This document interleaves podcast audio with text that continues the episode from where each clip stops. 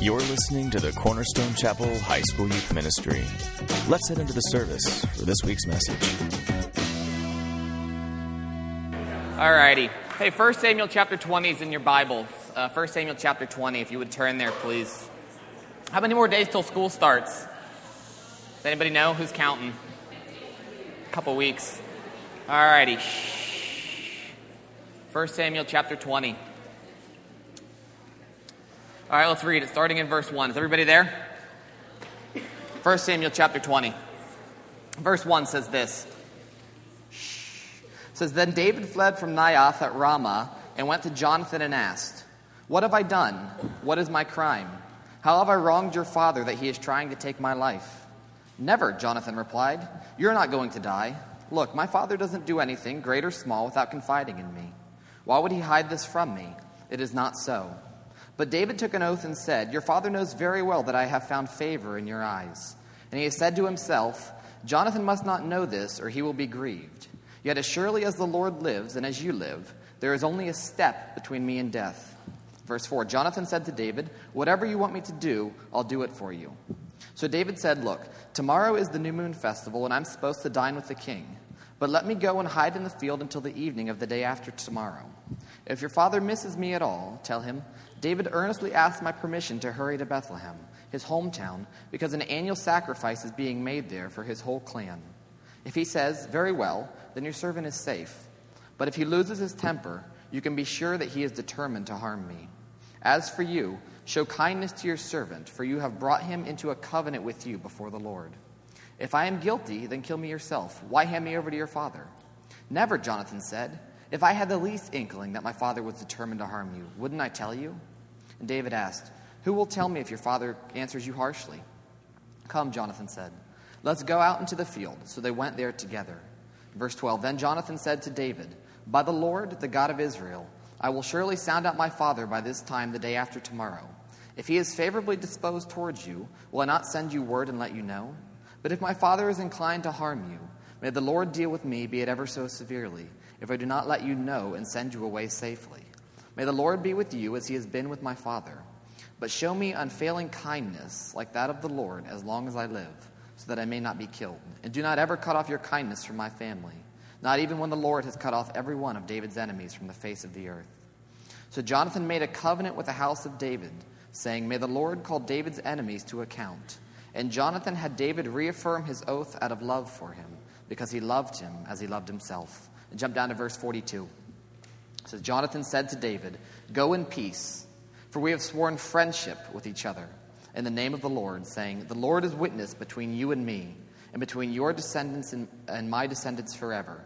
Then David left, and Jonathan went back to the town. Well, let's pray, and we'll dive into our study. Lord, we are grateful for your word. And we thank you just for this time this morning that we can open it up and that we can study. And God, we thank you for the lives of David and Jonathan, that we can look at their lives and at their friendship, and that we can learn some lessons from it. So we ask that you bless this time. In Jesus' name, amen.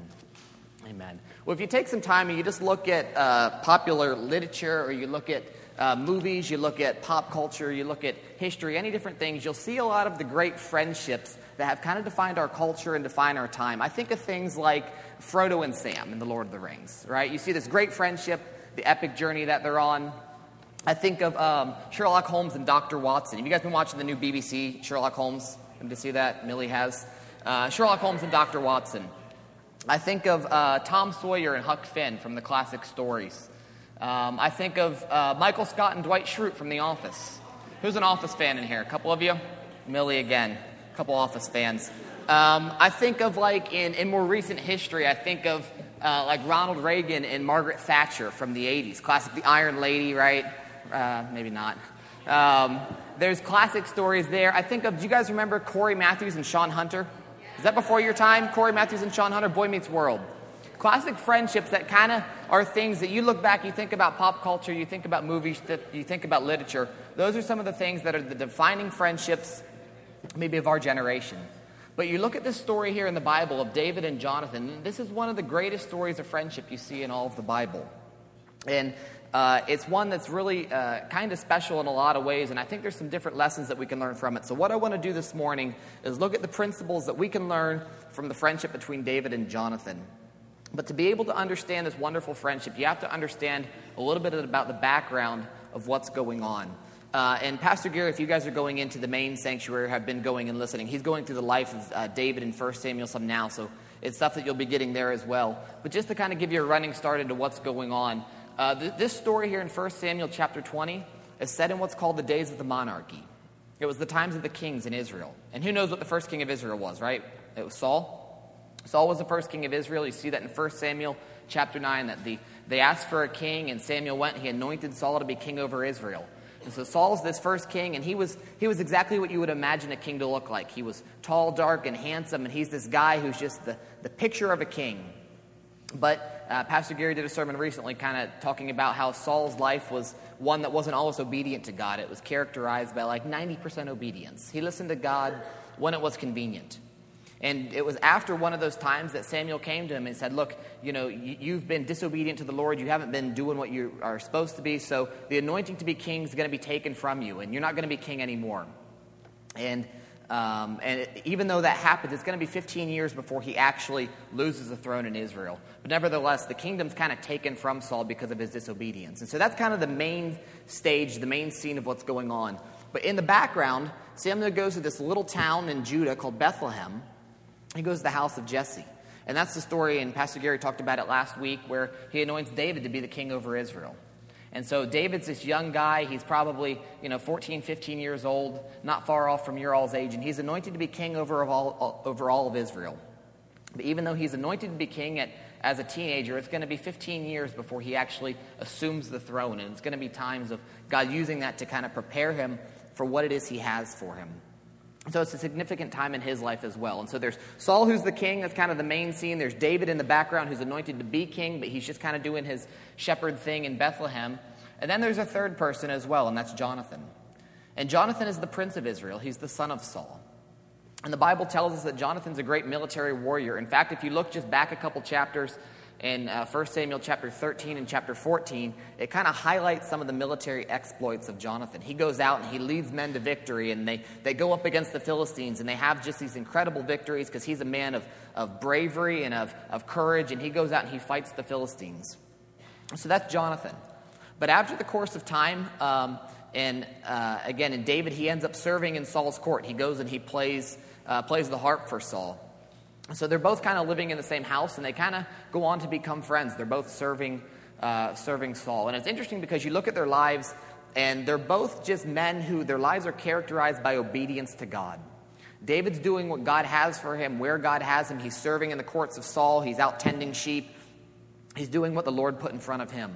And there's Jonathan. He's this military warrior. He's serving the Lord, and he's just you know being an obedient person to what god has in front of him. And it's interesting because their common obedience allows them to have a common friendship. And you look at these two young men and they begin to develop this friendship that's something that's a timeless friendship that we can look at. So that's kind of the story of what's going on here. That's the story of david and jonathan.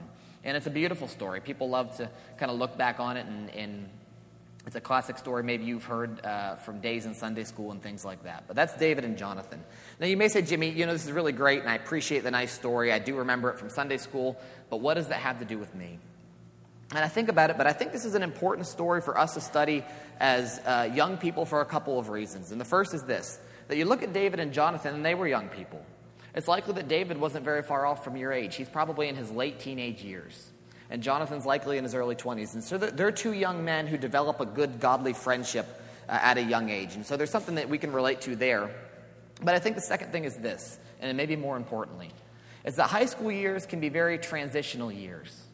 I mean, you're going from being a kid to being an adult. You're going from having to have your mom drop you off everywhere to having your driver's license and having some freedom and being able to go out and do things on your own. Sometimes the safety and security of your childhood is, is quickly uh, fading in the rearview mirror as you're becoming an adult and as you're moving forward in life. And these can be times of great uh, excitement in a lot of ways. It can be times of great temptation in a lot of ways as you're exposed to things that are new and, and you're trying to decide what does it mean to live like a Christian in this world that has lots of different choices to make. It can be times of great loneliness. And I've talked to enough of you who are in high school days and you know a lot of the friends you had from growing up maybe aren't around anymore and you're trying to figure out where is it I, I fit in and where, where is it that I belong and it can be times of great loneliness in a lot of ways. And so I think now more than ever that is a good time um, in your all's lives to discuss the topic of developing godly friendships. And I think one thing that's important to note is that you have to be very intentional about developing godly friendships. It's not something that just happens. It's not like they just kind of fall into your lap. You have to work, you have to be active about going out and developing godly friendships. It reminds me of a couple of years ago uh, when we went to the beach with my family for summer vacation. And we go down to the beach, and, you know, uh, it was me, uh, my twin brother Tommy, the younger brother Danny, my parents. And uh, so we get down there, we set out kind of the blanket, you know, and I'm sitting on the blanket. And, and Danny goes off to do what every, you know, good kid does at the beach. He grabs a shovel and goes and begins to dig a hole, right? And he's going down there, and he's got a shovel, he's digging a hole, and, and I, you know, I'm laying on the towel, I'm reading a book or something. We're all just kind of hanging out. Anyways, I come down after about a half hour, and he had dug this hole that was about four feet in diameter, and it was about four feet deep. And it was pretty impressive, really. I got to be honest. And he's down there with his shovel, and hey, Jim. And so, uh, anyways, he, he gets tired of that after about a half hour, and he climbs out of this hole, and uh, he comes over and he sits down on the blanket next to me. So we're sitting there, and I kind of lay down, and a little bit of time passes, and you hear this person walking along. And then you hear thud, and then you hear just this woman shouting and screaming. And we look up, and there's this old woman in the hole up to her shoulders, and she's screaming. And Danny sits up and goes, "I caught a woman!" and there's this old lady trying to get out of the trying to get out of the hole he dug. But friends aren't like that, right? It's not just like you can dig a giant hole at the beach and wait for these perfect godly friends to walk along, and you're going to wake up one day and you're like, "Look, I caught a bunch of godly friends. There they are." It's not like that. It's not something that just falls into your lap. And you have to be intentional about going out and putting in the effort to develop godly friendships. And so when you look at the story of David and Jonathan, I want you to ask yourself two questions. Is do I have these kind of friend this kind of friendship in my life? And number 2, am I being this kind of friend to somebody else? Because I think if you want to have godly friends, you have to be a godly friend to somebody first. So I want to give you four principles this morning of true friendship, of godly friendship from David and Jonathan. So if you have your notes, uh, I'm going to give you four points. Write these down. And the first point is this: is that true friendship it looks to the heart. True friendship looks to the heart. Write it down if you're taking notes. True friendship looks to the heart, and that's the first thing. I think it's important to note this because you look at the lives of David and Jonathan. When I look at their lives, I see two very different people. I see Jonathan. He's the son of the king, the prince of Israel. He's this mighty warrior. And you see David. And it's David, the son of a shepherd, keeper of the sheep, who's kind of a weekend warrior. They're two very opposite people. They're not two people who you, you would imagine uh, hanging out in the same circles, two people that you would imagine naturally becoming friends. But nevertheless, they look at each other and they begin to see something different. They look to the inside and they're able to develop this godly friendship that goes beyond outward circumstances and appearances. And I think this is a very important thing to take note of because as human beings, we have the propensity, we have the tendency to go and we, we look at the outward appearance, don't we? We look at people and we judge them by the way they look. We judge them by the way they dress, by the sports they play, and the people they hang out with. We judge them by the way they talk and the hobbies that they have.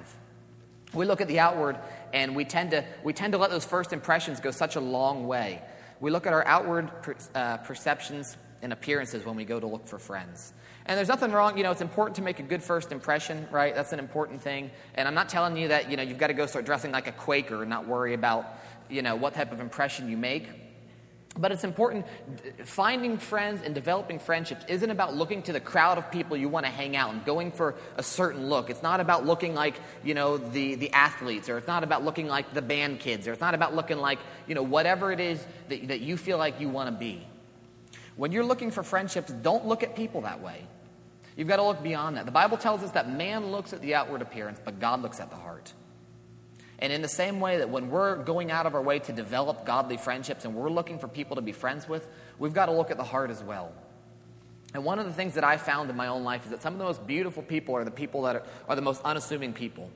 It's not the people that you would expect, but you begin to know them on the inside and you begin to understand who they really are. And you find somebody who's far more, uh, far more mature, maybe far more funny, far more uh, of a quality friend than you would have ever imagined. But it's so easy to walk down the hallways at school and to go through life and just to kind of look at the outside and you, and you judge people based off of that. But godly friendships are developed by looking at the heart. So that's the first thing that you've got to know that you've got to look at the heart. True friendship, it looks at the heart. So that's your first point for this morning. But the second point is this is that true friendship, it's rooted in love.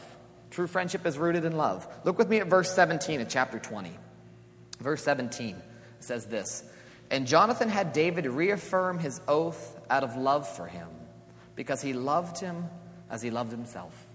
And three times there you see that word love used. And people sometimes take this verse out of context to mean a lot of different things. But the significant part is this, and it's the second part where it says that he, uh, because he loved him as he loved himself.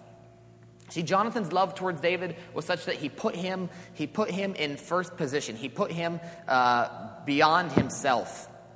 And I think that's an important thing. It's the idea of sacrificial love. In fact, it's uh, ahavah in Hebrew, and that's, that's the word means love that cost you something. Love that cost you something. It's the idea of putting somebody else before yourself. And I think that's an important thing because a lot of people are willing to be loving, they're willing to be a friend to somebody until it gets expensive. You know, they're willing to be a friendship with some, uh, to have a friendship with somebody until it costs them something. They're willing to go so far. And as soon as it begins to get difficult, as soon as it begins to be, you know, not something that's easy to do, as soon as it begins to maybe cost you something, people tend to bolt. They just say, you know, this is not what I signed up for. I've got commitment issues. It's not you, it's me. Uh, you know, we'll see you later. And they bolt. Rather than being friends who can put somebody else first and who can kind of stand the test of time with somebody, friends who are there through the thick and through the thin. I think as Christians, we should have this type of love for each other. We should be constantly being intentional about putting others first, putting our friends' needs before our own. And that can be a difficult thing to do, isn't it? Because, you know, our tendency is just to always look to ourselves first. It's kind of that idea of always looking out for number one, you know, me, myself, and I. But as Christians, we need to look beyond that. We should be putting the needs of others beyond those of ourselves. And if we're doing that for our friends, we'll find friends who do that for us as well and they're looking out for us. That's a healthy thing. Jesus said this in John 13. He said, A new command I give you love one another. And by, by this, all men will know that you are my disciples. He said later on in John chapter 15, he said, No greater love has any man than this, and he laid down his life for his friends. And it's the idea of just giving of yourself unto somebody else, looking out for them, putting their needs beyond that of your own. So the first thing is what? For true friendship, what's it do? Number one, it looks to the heart. True friendship, number two, it's rooted in love. And the third thing, true friendship that you see from the story here, it's spiritually focused. True friendship is spiritually focused. Go over a couple chapters to 1 Samuel chapter 23. 1 Samuel chapter 23. A couple chapters to the right. This is an interesting section here uh, because they'll give you a little bit of context again. We talked about how David was anointed to be king over Israel, right? But it'd be 15 years before he actually becomes king. And during those 15 years, he's going to spend time uh, being chased by Saul and having to run away and in hiding and fear for his life. And that's what's going on here. This is one of those times where David's, he's off hiding and he's run away. And 1 Samuel chapter 23, verse 16 says this. It says, And Saul's son Jonathan went to David at Horesh and helped him find strength in God. See, David's in this place in life. He's actually, he's literally between a rock and a hard place. Like if you go to this desert today, which you can, the Negev desert in Israel at Horesh, and there's not much going on there. There's a bunch of rocks. I've been there myself. It's, it's a picture of a place of despair. And just this time in life where he feels like everybody's out to get him. He's literally running for his life.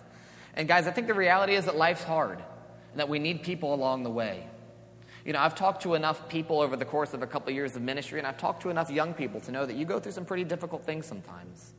You know, maybe you come from a broken home. Maybe your parents are, uh, you know, divorced or getting a divorce or going through that process, and there's just a brokenness that comes from home. Maybe you've lost a loved one. Maybe it's been a sibling or a grandparent or a parent or a friend. You know, maybe you're just going through difficult times with the friends that you have, or there's, there's struggles in school. There's, there's different difficult things that we have going on. The reality is that life is hard that we need people to be with us there along the way. I love the Greek word in the New Testament for encourage. When you encourage somebody, it's parakaleo in Greek, and it means to call alongside. And it's the picture if you're like, imagine if you're at Raven Rock or at Bear's Den, you're off someplace hiking, and somebody begins to fall, fall behind on the trail. It's the picture of turning back to them, say, hey, come up where I am, come back on the trail, come to the place where I am, I'm going to help you along the way. That's what it means. You're supposed to call others alongside. And when you come along, friends, maybe you have a friend who's going through a difficult time in life, or maybe you're the type of person who's going through a difficult time in life. You need friends, you need to be the type of friend who can call somebody alongside. Say, hey, it's okay. I know, I know you were beginning to lose sight of the path, the direction that we were going. You lost the trail. But come up to where I am. I'm going to help you along the way. Call them alongside, encourage them. Be friends who are there with them. But I think the most important thing is uh, it's the second half of the verse there, 1 Samuel 23 16. It says that Jonathan helped David find strength in God. And he was the type of friend who pointed David back to God's word. He said, Look, you need to get your eyes off of your problems and onto God's presence because God's the only one that can solve the problems that are bigger than you. You need to get your focus back on God. And you need to ask yourself do you have the type of friends who point you back to God? When you're going through difficult times, are you the type of friend who points your, uh, somebody else back to the Lord when they're going through a difficult time in life? We need to find those type of friends. We need to be those type of friends to somebody else. We need to point them back to the Lord to help them find strength in God. I love what Ecclesiastes chapter 4 says. It says that two are better than one, for if one falls down, his friend can help him up. And what a picture of just friendship that is, that we can help other people along the way. So the first point is this that true friendship, it looks to the heart. Number two, true friendship, it's rooted in love. Number three, true friendship is spiritually focused. And number four, final point is this that true friendship, it comes with humility. It comes with humility. Look at the next verse there, 1 Samuel 23, verse 17, and it says this. And just as a side note, these are the last words that Jonathan's ever going to speak to David the last words. They didn't know that at the time, but these are the last recorded words that Jonathan speaks to David because he's going to go on, he's going to leave David, and in chapter 31, he's going to be killed fighting alongside his father Saul. So these are the last departing words that we have of Jonathan saying to David. Verse 17 says this Don't be afraid, he said. My father Saul will not lay a hand on you. You will be king over Israel, and I will be second. Circle the word second to you. Even my father Saul knows this. Think, for, think with me for just a minute about what Jonathan's saying. See, Jonathan is the prince who knows that he'll never be a king. He probably imagined his entire life growing up under his father Saul the king. He waited for that one day when he would, he would be the one to take the crown. He'd be the one to, to sit on the throne. He'd be the one to rule over all of Israel. But he's the prince who knows that he'll never be a king, and he understands that he's got to put the role of David before himself. He understands that David is God's man, that it's not about him. And so rather than being bitter, rather than, than, than going and fighting for position, rather than trying to, to get rid of David, he elevates David above himself. He says, I know that you're going to be king over Israel and that I will never be. He said, even my father Saul, Saul knows this. And he goes and he, he puts the interest, he puts the calling of David beyond that of himself. And guys, it takes a person with humility and with character to be able to put the needs of somebody else above those of their own. It's a difficult thing to do. It takes somebody who has both humility and character to be able to put the needs of somebody else above their own. But that's what true friends do. They take their friend and they say, No, you go first. You, you know how difficult you go to like Six Flags or something and how frustrating it is if somebody butts you in line? Imagine that in life. You know, it's the idea of taking your friends and saying, No, you get in line in front of me.